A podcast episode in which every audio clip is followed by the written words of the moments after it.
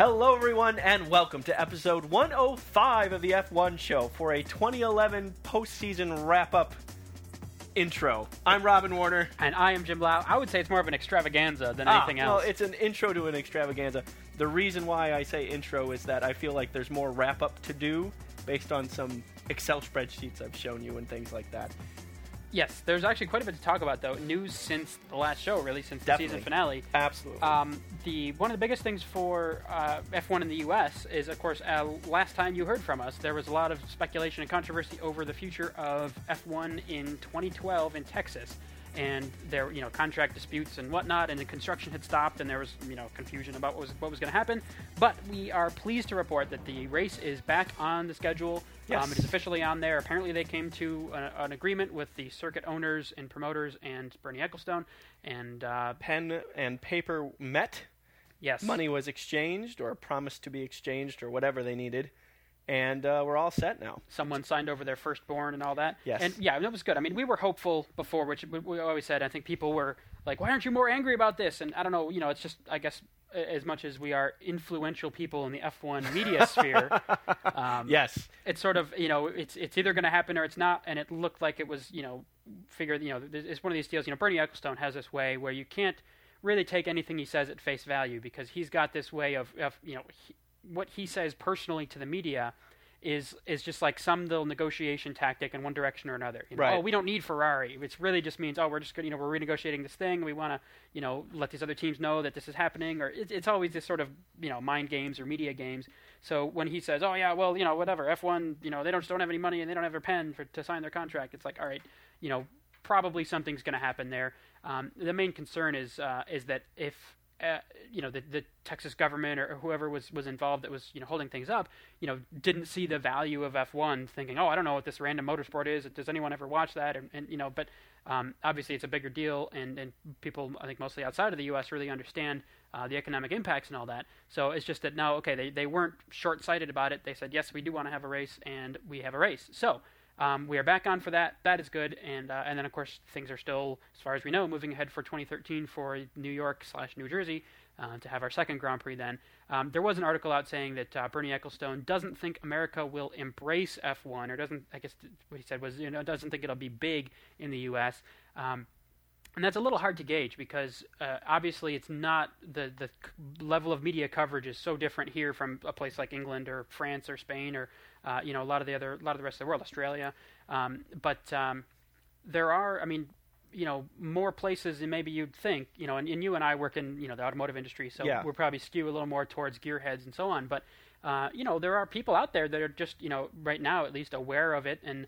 Uh, and, and you know of kind of you know who the drivers are and oh yeah Sebastian Vettel he's winning all this stuff this year and, and so on and I think having local races and and the you know even our speed channel coverage when they had U.S. races was expanded coverage they had Absolutely. more more live stuff more coverage of They were practice actually at the track. yeah, uh, and and I think that'll all go go toward it as well. So yes, it'll be cool to have more races on our time zone, whether that's Mexico, Argentina is being talked about again now, um, obviously Canada and Brazil, and then the two in the U.S. in a couple of years. We're like the new Middle East in Yeah. this. It's like we're the hot place to be all of a sudden. Well, uh, which is great for us. I mean, we're certainly not complaining, but and I to your point, I think I think the Texas race has potential to be very strong, and I think the New Jersey race has a lot of potential of capturing a lot of people's imaginations.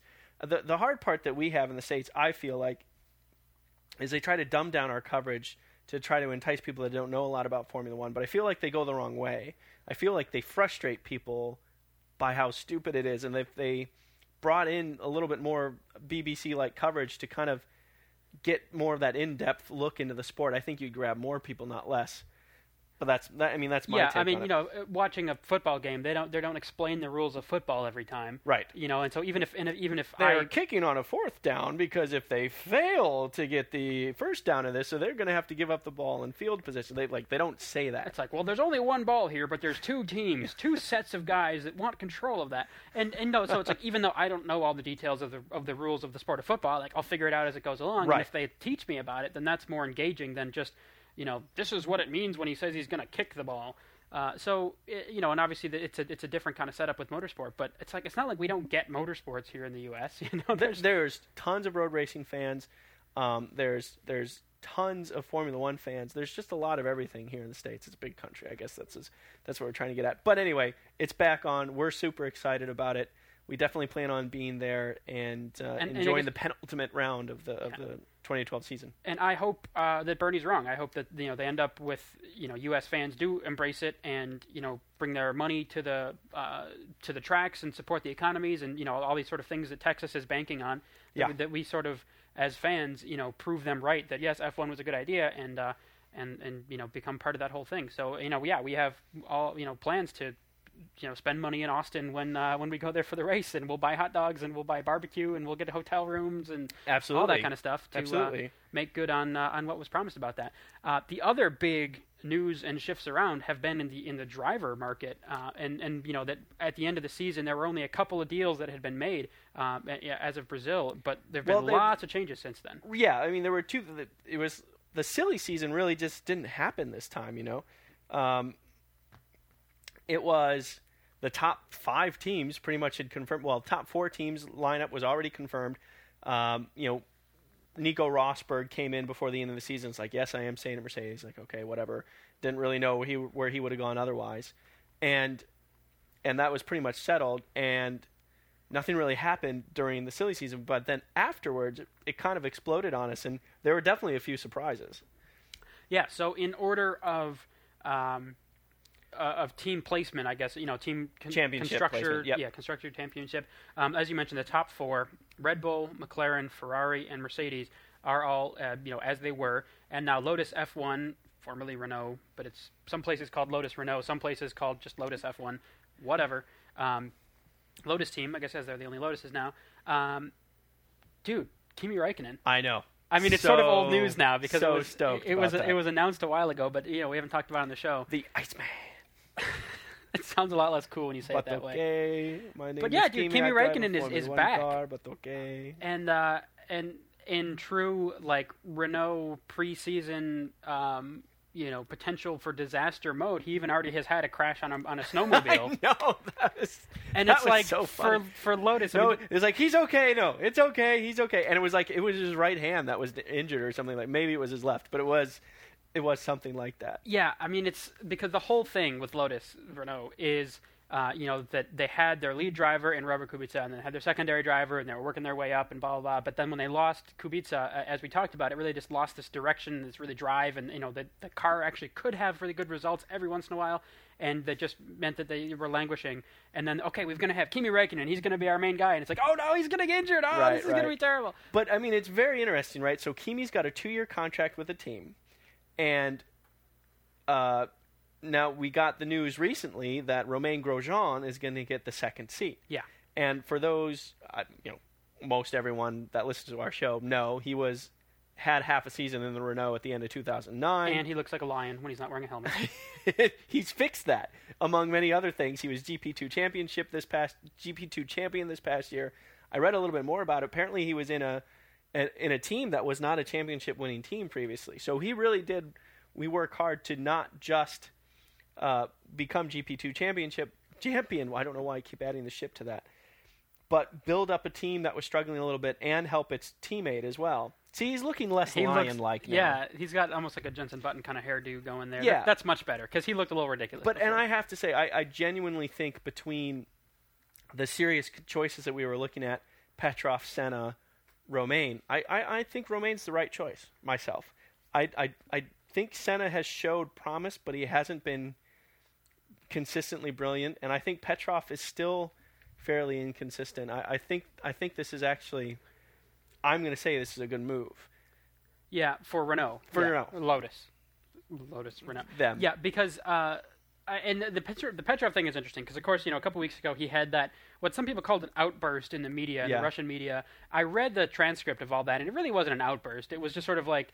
You know, the team makes his decisions, and I thought it was going to go like this, and it went like that, and they really want this guy, and blah blah blah. But you know, I'm not really, you know, like I, I, thought the car was, you know, going to be developed, but we basically have the same car that we've had all year. It wasn't like, oh, these guys are all a holes, and I hate everybody. it was just kind of like, you know, the car didn't get moved along, and you know, I guess it's blaming the team, um, but it wasn't any any kind of crazy outburst. I would have called it. it certainly wasn't. uh, it's it's it's not the way to make friends in the team, Right. but it's not. Yeah, it, it's not like he was really going after everybody. Yeah, it wasn't way. any anything you know nasty or personal or whatever. But you know, so it's I think some people are reading a lot into that as oh he's gonna he's outburst of the team, he's not happy, blah blah blah. And I I mean that may have had something to do with it. That's not going to help your case. I, I Um, think it. I think it certainly didn't help. but as you said, I mean the the driver. I mean the, the deal with Kimi um, is is a much is a much bigger deal. I, I don't think that would have hinged on oh Vitaly's comments in the Russian media. No, and no, then no. Romain Grosjean is part of this uh, you know this uh, dare I say renaissance of French drivers. Oh, nice. you like what I did there? Um, uh, where you know they're looking at uh, a French Grand Prix coming again, maybe alternating with uh, one of the you know as, as one of the Europe races or alternating with Spa, or or um, get rid of Valencia entirely and burn which- it to the ground. which they're not talking about, but they should be. Um, I don't know. The burning seems a bit much. just the track part. Okay, um, but like, I, I don't know how you do that. I'm just saying. so yeah. Anyway, there's this, this return to uh, you know more sort of French influence in the sport. I mean, which is where Grand Prix racing began. I- You know, lest, lest we forget. Uh, so you know, there's there's there's money involved. There's obviously Romain Grosjean, as you're talking about, has you know great success in GP2 and GP2 Asia, and he holds both titles at the same time. And he's Well, you know, well. really you know really done, done well and had that uh, sort of showed some promise in uh, GP2 or in uh, in Renault a couple years ago. But then there was the uh, whole Nelson Piquet Jr. and scandals and Alonso Yeah. and nonsense to uh, to deal with. So the thing there, though, that to me, two things, right? First, that I found interesting was Petrov had a two-year contract with Renault. Yeah, Lotus. these contracts don't seem to They- mean much anymore. Anything. They just don't mean anything. You know, it's just, it's like, oh, but I have a contract. You're like, yeah, yeah, yeah, whatever. We'll buy you out or whatever. Yeah. It just doesn't even seem to even slow them down anymore. It just, it, it does not matter. You can be, regardless of what your contract says, you can be ousted at any time if they really want you to. If they really want to.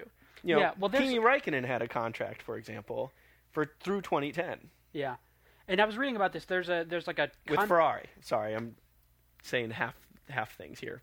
Yeah, uh, there's there's like this contract like arbitration board or some kind of contract like overseer uh, body that that you know is sort of helps in negotiating these things uh, for F1. I don't know if it's all FIA or exactly what the how the, how the governing works. And there's sort of this this deal of like if if the team wants to wants to drop you and you know you are kind of okay with that in some way then it's just a matter of negotiating the amounts like there's sort of this weird like the contract doesn't really mean a contract um, in, in the sense of it doesn't mean a guaranteed drive which in a way kind of makes sense i mean because if you end up with a situation where um, you know if, if you're driving for a team and they like don't want you anymore and they're they don't they're not afraid to say like hey we want to have this guy then you know are you really going to be successful there? And is the team going to work and the dynamic the team behind you and the driver? I mean you can't Right. you can't be against your team or against your driver and have any kind of success. And if you're not having success nobody's going to be happy. Right. right? So No, it's sort of this weird cycle of uh, you know potential downward spiral and all that. So um, yeah, it kind of makes sense that they wouldn't like, oh, we have to have Vitaly Petrov, so you know this freaking guy over here. I guess he's going to be in our car. I mean, it isn't going to be a successful, and Would've you know the sponsors aren't going to be down with that anyway. Would have been kind of cool though to have someone from Helsinki and then someone else from St. Petersburg. Or I don't know where Kimi and um, uh, Petrov are actually from, but you know Finland and Russia are actually quite close, and it's kind of funny to me. They'd be like, yeah, they kind of have like the, you know, the Lotus team, The Northern European, yeah, yeah, you know, Malaysian Malaysian owned English based Lotus team that's actually a French team, but it's Lada, but it's Right. Lotus, but, but it's and Renault with effectively Russian drivers, right? Um, with the other- Italian tires. it, throw it in there. The other thing that I found really interesting was just how immediately Taka Kubica went away. Which to me, I'm kind of I'm reading in between the lines to mean that the rumors about Kubica being Ferrari bound are are pretty serious. Yeah, although I think as we talked about last time, it's still is Kubica F1 bound still is still a question. You know, it's not like he's a driver that's on the market. It's just a matter of getting the contract. It's like we got to make sure this dude is fit. Not we, but somebody has to make sure. Yeah, we got to get on that. That's on my I'm list. supposed actually. to call him back. That's that's right. Um, we're gonna play, uh, you know, do a thumb war and see how he how he, Ooh, how I he like came it. out. Uh, but you know, just to see, it, we don't. It's still an unknown of is he going to be competitive at any team, let alone you know where is he going to fit in and how are the contract's going to work and all that. But I think this was the right move for for Lotus to move forward and not keep. Well, we've got the seat open, so we have to have two backup drivers, and we don't have any main driver. It's like no, they've got Kimi Räikkönen in there, and that'll be good. And uh, and so I'm excited to see him back in the sport. People I'll are interested to see if he's up to speed pretty quickly or not. You know, because Yeah. he's had two years out, and you know that is one less year than Michael's three. But I mean, how much catching up is there going to be for him to do?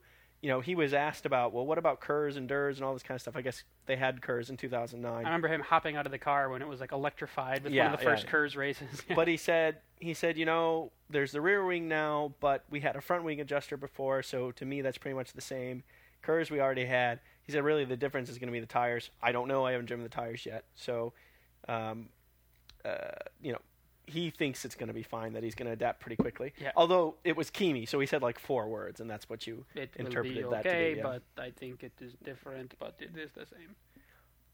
pretty good actually that's about right Um, so moving down, in the next uh, team down is Sahara Force India F1. yes where we had the sort of musical chairs going on between Adrian Sutil and Paul di Resta of the current drivers, Yes. and then Nico Hulkenberg, um, and then possibly um, you know some of the people being talked about there. But they've made the decision that has finally been announced, and that was actually more recently.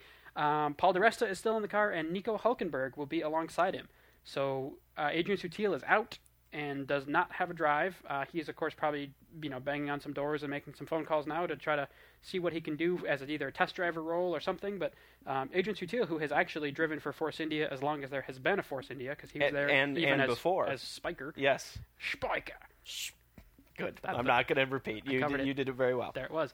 Um, so that's cool. I mean, that's you know a, a young lineup for that team. Uh, there is some confusion, or not confusion, I guess some concern over um, Vijay Mallya's you know empire uh, being under undercut by you know problems with the airline that you know Kingfisher Airlines and they have to pay you know cash for fuel now because no one wants to loan the money anymore and you know so it's for them to pour a bunch of money into F1 uh, may or may not work uh, you know in the future so we have to see if if it becomes more Sahara and less Force India.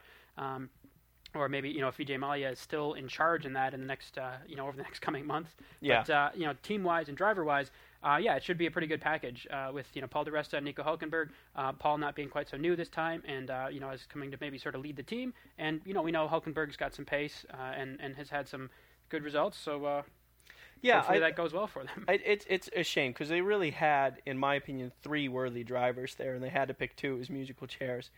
And I kind of felt bad for Sutil because, truthfully, he, in my opinion, especially in the second half of the season, and we're going to try to flush this out a little bit more in a future podcast, um, drove a lot better than di Resta did. But I guess di Resta being a rookie, he still showed well as a rookie driver, and that the assumption is he'll be stronger in his sophomore season. And Sutil, you know, is still if if he stays out of the seat much longer, he has he's earned some respect, but you know that cachet doesn't last too long, and I think kind of got to take advantage of that. And you know, I kind of felt bad for Sutil, but I don't remember. I think it was Tim Meekins. It might have been uh, Neil Popham. One of our fans made the point. It's like you know, Sutil's been in the sport for a few years, and he's had opportunities to shine. He just he's been solid, but he's never been really.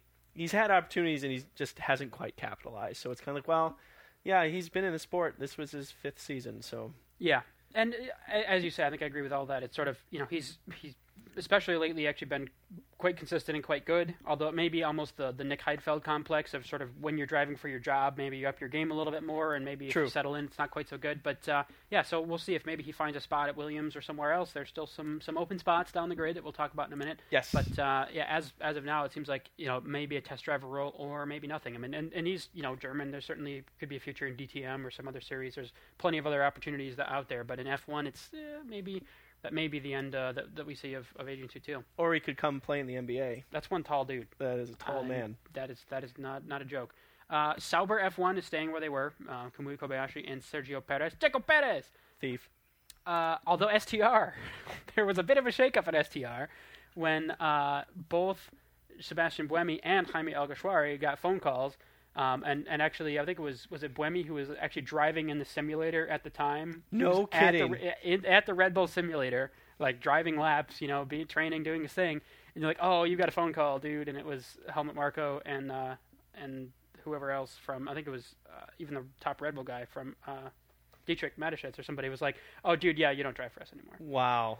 Yeah, Um, I I, I no, re- Franz Tost, the you know STR. Ah, yeah, sure. I I, I read about um, Alguersuari's reaction to it, and it was actually a fairly mature reaction. At least that is PR sent out. I don't know if it was really him. His but, initial reaction was "fuck," but like, I, it's it's tough, you know, because again, I wrote I, I wrote on our Facebook page. It's like, what would these guys had to have done to keep the seats? Because I think they both had some pretty darn strong performances.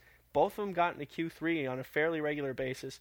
They scored a decent number of points. They ended up seventh in the championship, beating Sauber. I mean, you know, they I think didn't they? Maybe. Uh, no, this is behind Sauber here, so I think Sauber maybe came across in Brazil. We'll have to look at that spreadsheet we'll when have it's to look. done. At, yeah. Um, anyway, I, I thought they did pretty darn well considering considering the vehicle, considering the cars. But I guess It doesn't fit with what the STR wants STR to be. Is is basically what it came down to. It was. Uh, you know that's what what Franz Tost basically said. They're you know it was sort of a big surprise both to the drivers uh, and then uh, you know to the to the rest of the community. We didn't really know about this, and uh, and it came down that uh, yeah Sauber. so. I guess it was Sauber that STR, ended up beating STR. Okay, I had that so backwards. Yeah. Right. Uh, but they said no. The whole the idea of STR is that it's sort of a junior Red Bull team. It's a place to develop drivers. They've had this whole Red Bull driver, you know, process and, and sort of finding young drivers and developing them and so on.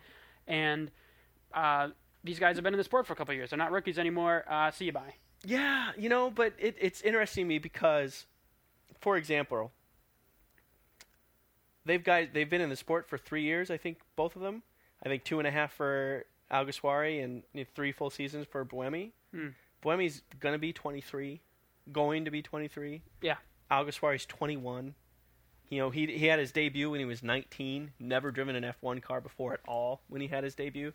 I, these they were They're, young. they're old. They're, They're too old. really young, and I, I'm pretty sure both Ricciardo and Vern or Vern Gay were still trying to sort that Well, I'm out. sure. I'm pretty sure it's not Vern Gay. I, I think we can pretty much rule out that Vern Gay is how you pronounce that. But Oh, is it Vern Guy? Is it more of a guy? it, well, the G's before the N. Is it Craig? Vern Craig. That's that's definitely not it. But okay. no. Anyway, so, but to so finish the the point point is, the Dan- point is, is that I, I felt bad for them because they were still very, very young. Jaime Alguersuari, especially, was plucked out. I mean, it was British Formula Three to Formula One for him. You know, I, he so. I felt, considering those circumstances, he's done very well. And the real issue is not their performance in, as a STR. It's just where are they going to move them to?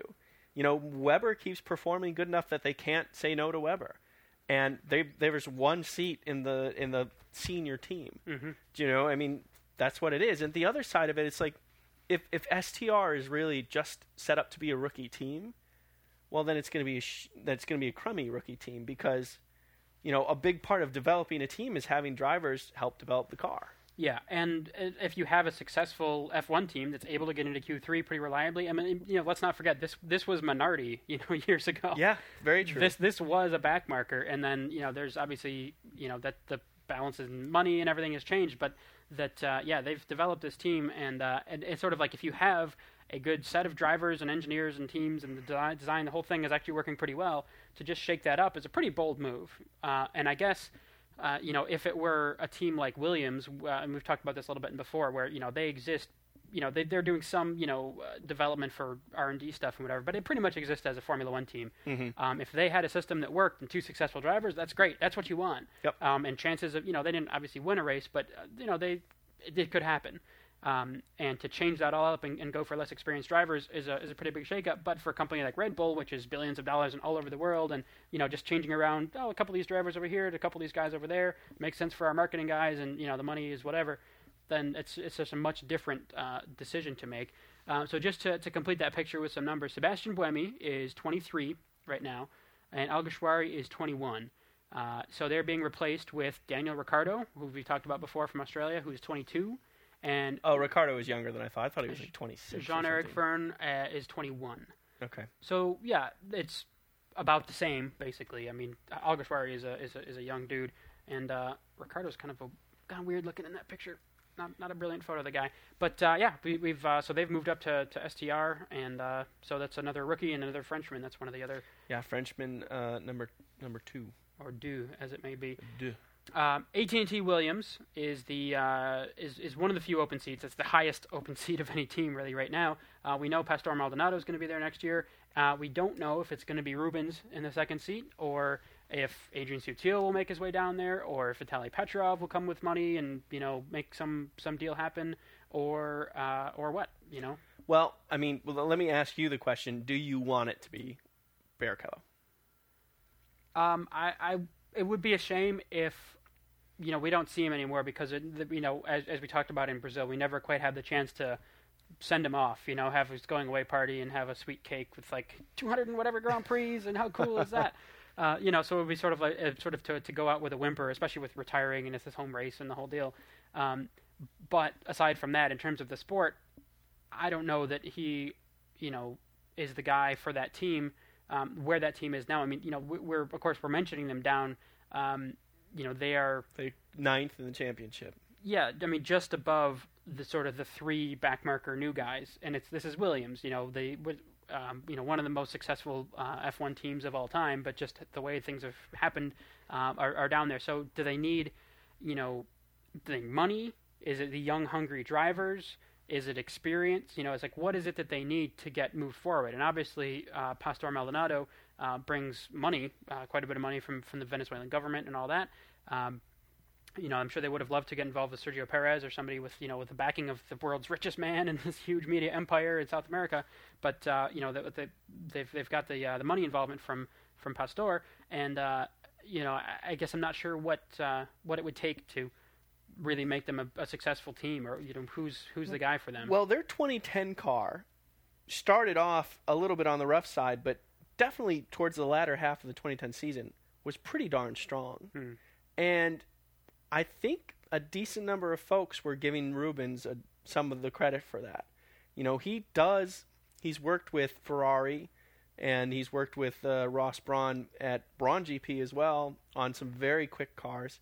And I think he's got so much experience that he has to have learned something, right? So uh, I think he does have, I would say, a superior understanding to what a car should be to anybody they that they could replace him with. You know what I mean? Like yeah, I mean he's been in more championship winning cars without winning a championship than anyone. I would have to say with all the all the Ferraris and the Brawn car and, yeah. and so on, uh, and some terrible cars, the Hondas and whatnot. Yeah, uh, that, that really weren't uh, didn't get anywhere. Uh, but I guess you, the the question though is that would they would Williams be better served if they had another guy bringing in millions of dollars to help use that develop to develop things rather yeah. than just Ruben saying, "Oh, this car is crap, and here's how it should feel like," and they're like, "Well, that's great, but we can't afford to do anything with it." Right. Or how the sponsors work out and kind of you know. Well, the other the other thing, I think the guy's name's Coughlan. Mike, I'm, Mike Coughlan. Mike Coughlan for Williams, hmm. um, replacing Sam Michael. I hope I have that right. Um, he was he was saying that they're making some pretty fundamental structural changes. So I'm going to be interested to see how the team develops. Um, see is is there a reasonable amount of blame that should go towards Sam Michael for the engineering side of the car?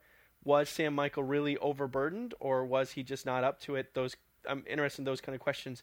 But the other thing, I guess, there's no way to really say with any amount of je- objectivity. Patrick Head is stepping down from the Formula One role. He's taking on more of the non-Formula One side of the sport mm-hmm. uh, of for Williams and things like that. So uh, it's just it's going to be a fairly different team and uh, I certainly wish them success. I've always liked Williams, and I want them to do well. Um, and personally, I also want Rubens back in the car, but I have to say, for as much as anything, it's sentimental reasons, not objective. It's the best for the team per se. Yeah. But I think it's unfortunate that it's not Williams or this driver's better. It's Williams or this driver brings money. So I guess it's not just sentimental. It is. I think. Well, I think Rubens could still uh, you know, add to the team. The problem that bothers me with Rubens is if he has a decent season, he's going to want to come back in 2013 as well. It's like he gotta he gotta stop one day. Yeah, and and you'd like to go out on a high point, but that would have been you know Brawn GP and right, and that's that's exactly my point. It's like you you'd hate to see him go out on a whimper, but the problem is is that I almost feel like Rubens is the kind of guy that's gonna go out on a whimper no matter what. Yeah. Because if if he has a good season, he's gonna want to come back. Just doesn't know when to quit. Um, Williams has announced that their test driver will be Valtteri Bottas, which I'm probably not saying right, but he's a, a Finnish driver um, who is has been in uh, you know the GP3 and British Formula 3 and so on, and uh, has has been doing well. So he's going he's their test driver. So it's you know interesting. They've they've announced we know Pastor is going to be the car. We know this guy is going to be our test driver. We just don't know who else is actually going to be in the race seat. And uh, like we said, there's you know everyone else who's just now been booted out of their team, whether expectedly or unexpectedly, uh, maybe calling Williams as sort of the best spot open on the grid, and you know seeing what money they can come up with and so on. So it's you know sort of a, a you know big question as to who we might see in that seat uh, come next year. Uh, next spot down the grid is Caterham F1, who's uh, announced their new logo, and apparently they've changed over all the signs at the factory and all that, so they're no longer anything to do with Lotus, and they are now fully Caterham. Sweet. Um, same drivers though, Heikki Kovalainen and Jarno Trulli. Which I was a little bit surprised. I thought Trulli was going to be out of the car. Yeah. But, you know, Trulli's, you know, still got stuff, I suppose. I think Heffy, Hecky, Heffy, Hecky has kind of proven himself to be the team leader and has shown well in that car. Um, And, so, he, and Heikki Kovalainen's been making some announcements. Oh, I'm I'm I'm planning my you know my move back to a top team. So any any you know one you know soon any day now kind of you know I'll be back in a top team. And it's kind of like really, mhm. are you? And where's which team is that going to be? right, because, you know, again, through Mercedes has been confirmed this whole entire time. Mhm. And again, uh, if Ferrari changes anything, Massa getting out again as likely as anything. It's going to be with Kubica. Um, you know, maybe it's possible that Kovalainen could land a Ferrari seat, but that seems unlikely to me. McLaren's fixed unless something major happens. Um, Ferrari, we just talked about. Red Bull's fixed unless something major happens. I mean, Red Bull's got more drivers than they have to do with. between- exactly. Like we talked about. so, So, I mean, if if Red Bull were to replace Mark Webber with Heikki Kovalainen, I would be surprised. exactly. I mean, if that if they did that, I'd be like, seriously, really, what is the point of of STR? You know what I mean? Yeah. Anyway, okay. Uh, So Caterham, yeah, and then uh, HRT um, is where you know obviously the Spanish team. Um, they have they've confirmed Pedro de la Rosa, who is old but uh, probably good sort of for developing the car. You'd like to think that uh, he's going to be uh, knowledgeable about these things, um, but they have not confirmed a second driver, and it's possible that end up you know if if Jaime Alguersuari, um, it seems like it would be a step back. It would definitely would be a step back in terms of the pace of the car. Um, but if they had a Spanish team with two superstar Spanish drivers. Or I guess star Spanish drivers. I guess Alonso being the superstar Spanish driver. Um, you know that that could be cool because as we've talked about, you know we've got uh, Mercedes, you know, as a German team with the German champions, um, and uh, Red Bull or sorry McLaren um, as the English team with the English champions. So it could be cool uh, if if Spain tries to do the same thing, although at a much lower level because it's HRT, Pedro de la Rosa, and Jaime Alguersuari, none of which are world champions, and the team is you know obviously much lower down the field. and Pedro, I mean, he's not going to be. You know, he he's he's. I I think it's great for him to get another chance to race a car a little bit, but I mean, yeah. Okay. yeah, it's. I doubt we'll see him doing amazing things, but um, maybe you know having someone who just sort of like you know knows what the car uh, what the car should feel like and help to sort of work out kinks in a new design and things like that maybe is a good thing. And if they have someone but else, I mean, and that's exactly what we were just talking about with Rubens. You know, Yeah. and Rubens is probably better than well, anyway, whatever. well, maybe Rubens will drive for HRT. Weirder things have happened. And finally, Marussia team, Marussia F1, um, Timo Glock and Charles Pic. We've already talked about that. yeah, Ambrosio out. I mean, not the end of the world. Uh, He he, he did okay, but he wasn't outstanding or anything like that. Um, the other thing too, there's been some rule changes that uh, are coming in for 2012. Um, amongst those is the fact that they have listened to us, and all lapped cars are going to be allowed past the safety car and uh, make their way at the back of the grid. Yes. So that is going to be nice. Uh, yeah, we've we've talked about that on the show before, but I think that'll be a lot less confusion for restarts, and especially when it comes to DRS and passing lap traffic and kind of how that all happens. But yeah, so the restart of the car will be the safety car, and then you know one through whatever position of cars, um, and and it gives the drivers you know it's a good opportunity to get unlapped um, eh, for for the backmarker teams, which can be good. And uh, doesn't really hurt the forward guys, but I think yeah, just for the lack of sort of confusion on restarts, that will be that'll be a good move, and that's something we've been talking about uh, quite a bit. Um, So also, el- I want Lost my train of thought. Go That's all right. I wanted to talk about the um, predictions game we played uh, throughout 2011. Yes. Speaking of Um, which, Yes. And that that my friends is the sound of victory for me. Um, just between Robin and and me, um, you know that that was uh, the season result. Uh, was that he owed me six cokes, and he has paid in full with six cokes, and not only cokes, but glass bottle cokes. the best of all cokes. Which is the really- champagne of cokes. yeah. Um, so it's it's that's brilliant because uh, so uh, you know, in case you think this Cokes is an arbitrary thing, it's no, really no. not. Oh no, no. And it really would have been something if one of us ended up like 58 Cokes away from the other one. That would have been a, a much bigger deal. But uh, Brought in like a small pickup truck worth of coke. Um, and in terms of predictions and, and who did well and who didn't, I, that's all I can think of that we have to say about that. uh, uh, that's what I was going to say as well. Except there's this candlelight vigil happening out in front of my house. Um, I was wondering who was singing "Kumbaya" with the yeah, with the posters I and thought it was a, an Occupy Detroit movement for a minute, but it's not. Justice for James. It's actually a Justice for James movement. So what- is what is that about? Because I don't know. apparently they're trying to raise awareness. I got a phone call from Bono, Ah, and I was like, "What's this all about?" And he said something about you know James being awesome and that we haven't given him enough credit or something. yeah, I think uh, Cameron Diaz was on some talk show the other day, and she was like, James Payne is an under-recognized individual. Cam- J- Cameron Diaz drives a Prius, Yeah, just so you know. all right. So um, the point is, James Payne is amazing. He is. He really is amazing. All hail, James Payne. Uh, so, and that covers our predictions, I think.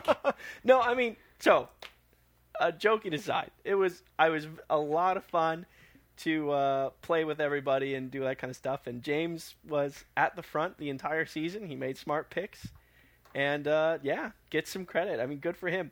Um, you know, there was talk of him having a victory speech read on the show. We never got a victory speech. No, the Candlelight Vigil didn't supply didn't supply a speech to us. I think they were just So- an awareness raising campaign. So anyway, uh, if if if there is a victory speech that wants to be said on the show, I think that could probably be arranged. Um, but we need the speech. We will not come up with it, or maybe better yet, we will come up with it. or we can come up with it. Can we do an accent? Where's James Payne from? uh, I don't know. We Oh. can we can come up with that too. Pretty sure. Transylvania. ah, Yes. all right. Well, I we'll- want to suck your uh, predictions. that That was brilliant. There's your accepted speech. There, There, it you was. go. All right. I think it's time for listener feedback. All right, and so to start listener feedback, we have the best possible kind of listener feedback. We get we get emails, we get Skype messages sometimes, True. we get Facebook posts and Yeah. comments on the blogs. Yep. Every once in a while, we get physical things as listener feedback. We And do. Here today, you didn't even know about this. I did not. didn't even know about this until this showed up just actually hours ago in the mail Really? What is? Okay. is a package sent Royal Mail from some faraway land called England. Does that mean it's from the Queen? I think it probably does. Uh, and, and listed as a sender of CKW.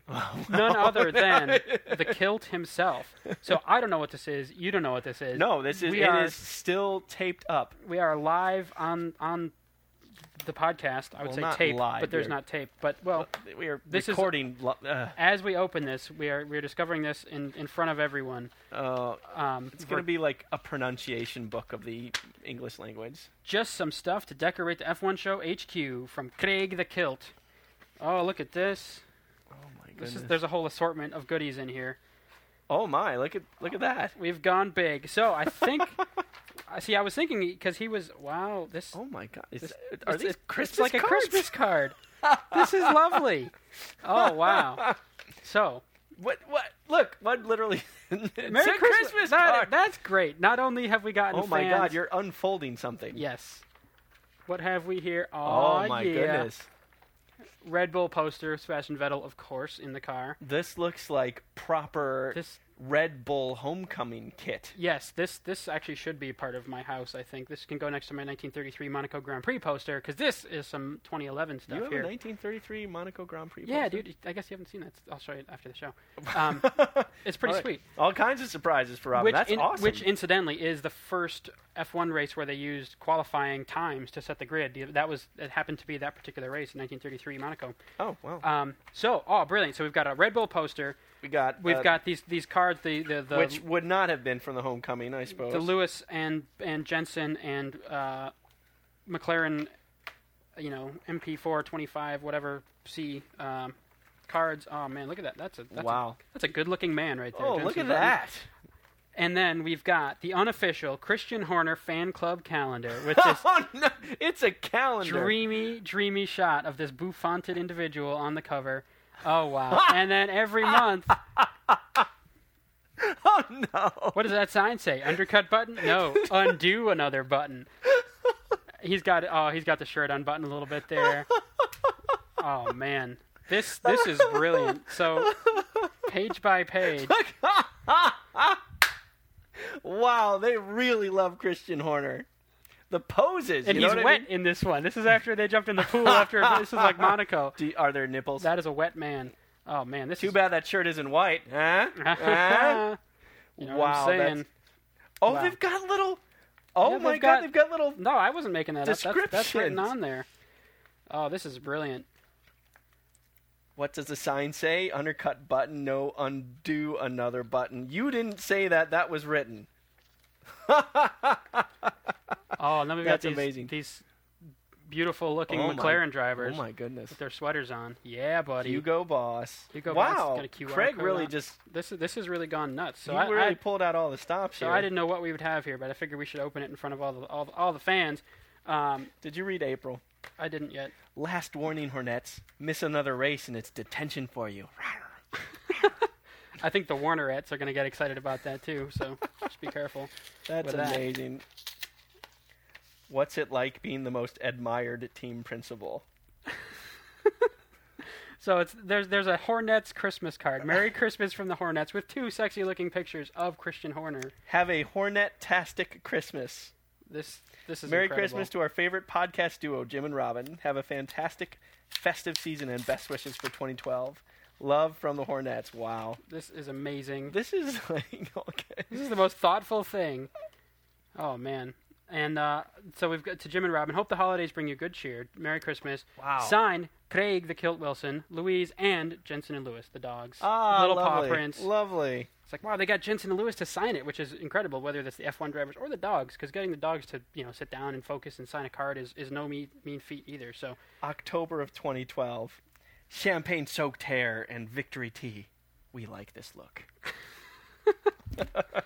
wow, the Hornets really are Yes. as, as more dedicated to Christian Horner than most people are dedicated to anything in their life. And they've personally written in his birthday. The oh so dreamy one's birthday. This calendar is the most amazing thing. Why am I so in love with this calendar? We got cool pictures and posters, and I'm, I'm still on we definitely calendar. have some stuff to decorate the, the headquarters, so that'll be brilliant. And uh, in the future, when we do, you know, either live shows or any kind of fun video things, that'll certainly be a part of that as well. And uh, Wow. anything visual that we bring to you guys. So thank you very much, CKW That's incredible. Yeah, and thank you. family, and uh, and wow. So. Speaking of CKW, though, uh, that's not all that he's done lately, man. This guy's been busy on, on behalf of the F1 show. Yes. Um, so anyone who's been uh, on our Facebook page, I'm sure has seen these videos. But uh, Red Bull, you know, had a home homecoming run in Milton Keynes. You know, after winning drivers' championship and team championship and all that, and being done with the season, uh, they pulled out all the stops and had a big event in Milton Keynes, uh, which meant they were driving cars up and down the streets, and they had you know stunt rider motorcycle guys out from Red Bull and some other and stuff. not just any driver. They had Vettel and Webber and Coulthard around. Yeah, so- So they had Coulthard in a in a cup car. Yeah, that's right. They had, you know, just all kinds of, which is like kind of the, the rare and exciting thing to see in Milton Yeah, Keynes. People, yeah. like, what is that? That's I mean, cool. and uh, okay, well, the American in us can come out. The cup cars sound amazing, and the V8, that is a good sound.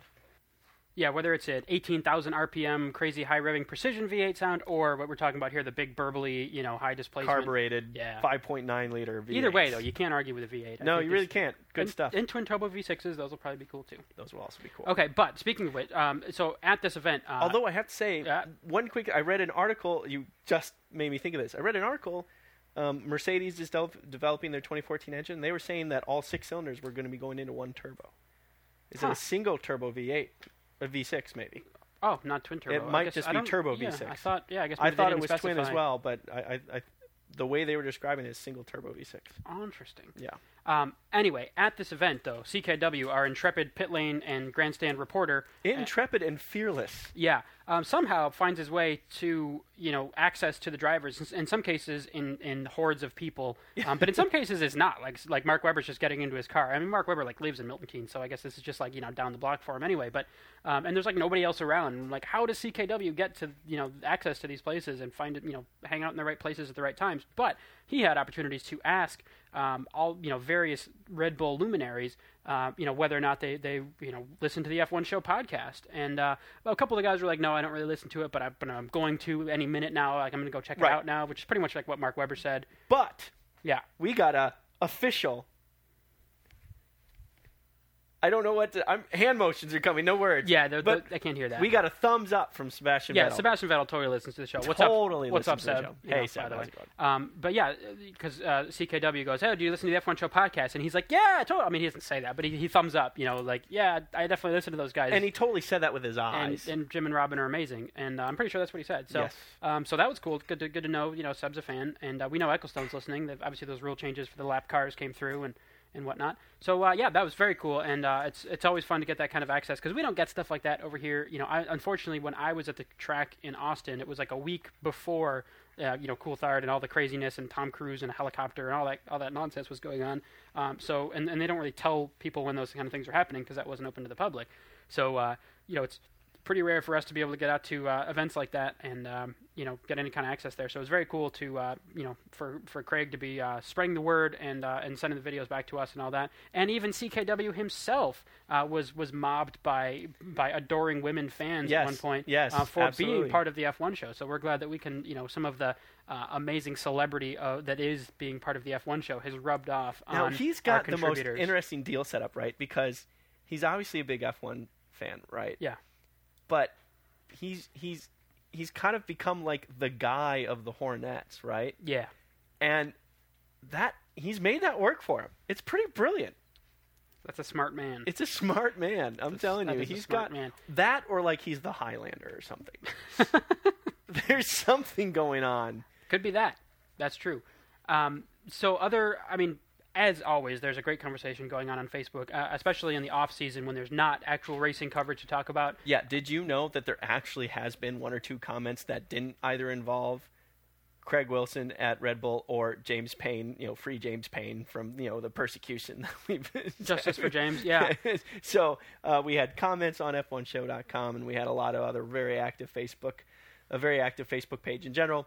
Uh, uh, Alonso doing card tricks and being evil, um, and among many other things. So it, it's it's very it's a cool place to be to kind of still get some F1 flavor in the off season. So Yeah, and just to roll through uh, the comments as well, real quickly. Uh, Jason Brown uh, mentioned uh, he- wrote on, on the comments to the Brazil show. Um, he was surprised at, our, at you know sort of how uh, I guess laid back we were about the news about Austin being canceled completely. And like we said, uh, you know, it turns out you know we sort of figure it's you know it's probably likely going to happen, and you know not to take the things too seriously. And it looks like you know in the end, yeah, it worked out well um, so far anyway. And of course, you know USGP yeah, was still plenty of time screwed or up. USF1 was, you know, no reason we're not going to be on the grid, and it's crazy to announce that, and of course they never existed at all. So um, there's still potential for nonsense, but uh, you know it, it should be good, and we're we're still you know hoping for it.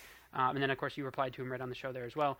Um, and uh, yeah, and and and Mark uh, Mark Williams replied back to, uh, um, you know, we, we talked about him last time, and um, just you know talking about the kind of the pairing, you know, what are the classic driver pairings, and what is the right balance, and all that. Yeah. Um, and uh, and then also uh, Brian Hoover um, said, you know, um, the uh, thanks for another great year, fellas. It's been great listening to you after every race and the and the uh, and the live weekend for the Bathurst. Bathurst, Bathurst, uh, you know, That's the one. 1,000 kilometers of The Bathurst- supercar race. Hopefully to be the Bathurst 950 next year. Yeah, Bathurst like 925 would have been perfect, totally but uh, perfect. even 980 I think would have been enough. But anyway, um, and uh, tip it's pronounced Andre de Cesaris, and I don't remember when we were pronouncing his name. Or, I think he he was he was the worst F1 driver ever Ah. by this metric of Grand Prix versus victories. Yes. Um, and and then he does a trivia question, which we are saving for a future trivia episode. Um, but uh, yeah, that I think sorts out predictions. As ever, please visit f1show.com, where there are links to our Twitter stream, our Facebook page, and of course you can write comments directly on there um, on each of the episodes. And you can always email us to feedback at f1show.com as well. Now we have been I have been I have been busy uh, working on uh, some. We're trying to put together a more objective way of measuring drivers for um, our reviews and our critiques, uh, mid-season reviews, final reviews, and things like that. I've been kind of working on something, and uh, it's not done yet. And Jim has some input onto it that we want to do really make improve. The point is, sometime in the nearish future, we're going to try to give a more kind of a complete and thorough 2011 driver teammate comparison that we're kind of excited about doing, but we're just we're not quite there yet. There's, life has been happening too much to really have done that this time around. Right. And But- in most cases, uh, usually we'll have a preseason update and a New Year. I'm pretty sure nothing is, will be able to happen between now and New Year's with all holidays yeah, and well, birthdays we've got we've got a race car to work on, the two of us, and Yep. we've got some We've got you know, all holidays to projects. deal with. Yeah, Um, so uh, yeah, probably look for that early next year. But as as ever, uh, you know, we, we keep active on the Facebook page as much as possible, and uh, you know, on Twitter stream and so on. So you can always keep up with us there in the meantime. And of course, uh, starting not in the not too distant future, in January, we'll see some car launches and things like that, and they start testing early February. Yep. Uh, you know, it's a it's a shorter. Oh, you know, we're already under we're already under three months away. yeah. So, and one place you can also go to right away is WarnerMotorsports.com to check out stylish automotive and racing enthusiasts apparel and accessories, including the race proven, durable, sexy, hot to trot, and world famous F1 Show t shirt. Jim's got one. Don't you want to be like Jim? F1 Show stickers too. All at WarnerMotorsports.com. Was that not enthusiastic?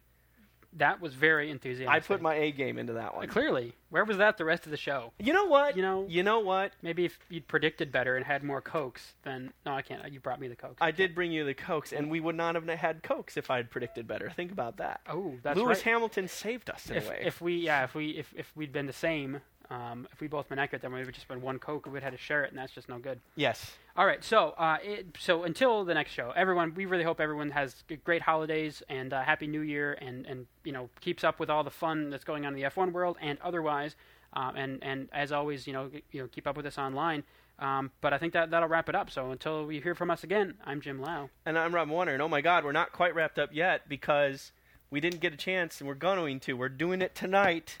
Taste of the race my friends We have not forgotten about it because how can you forget about eight pounds of meat?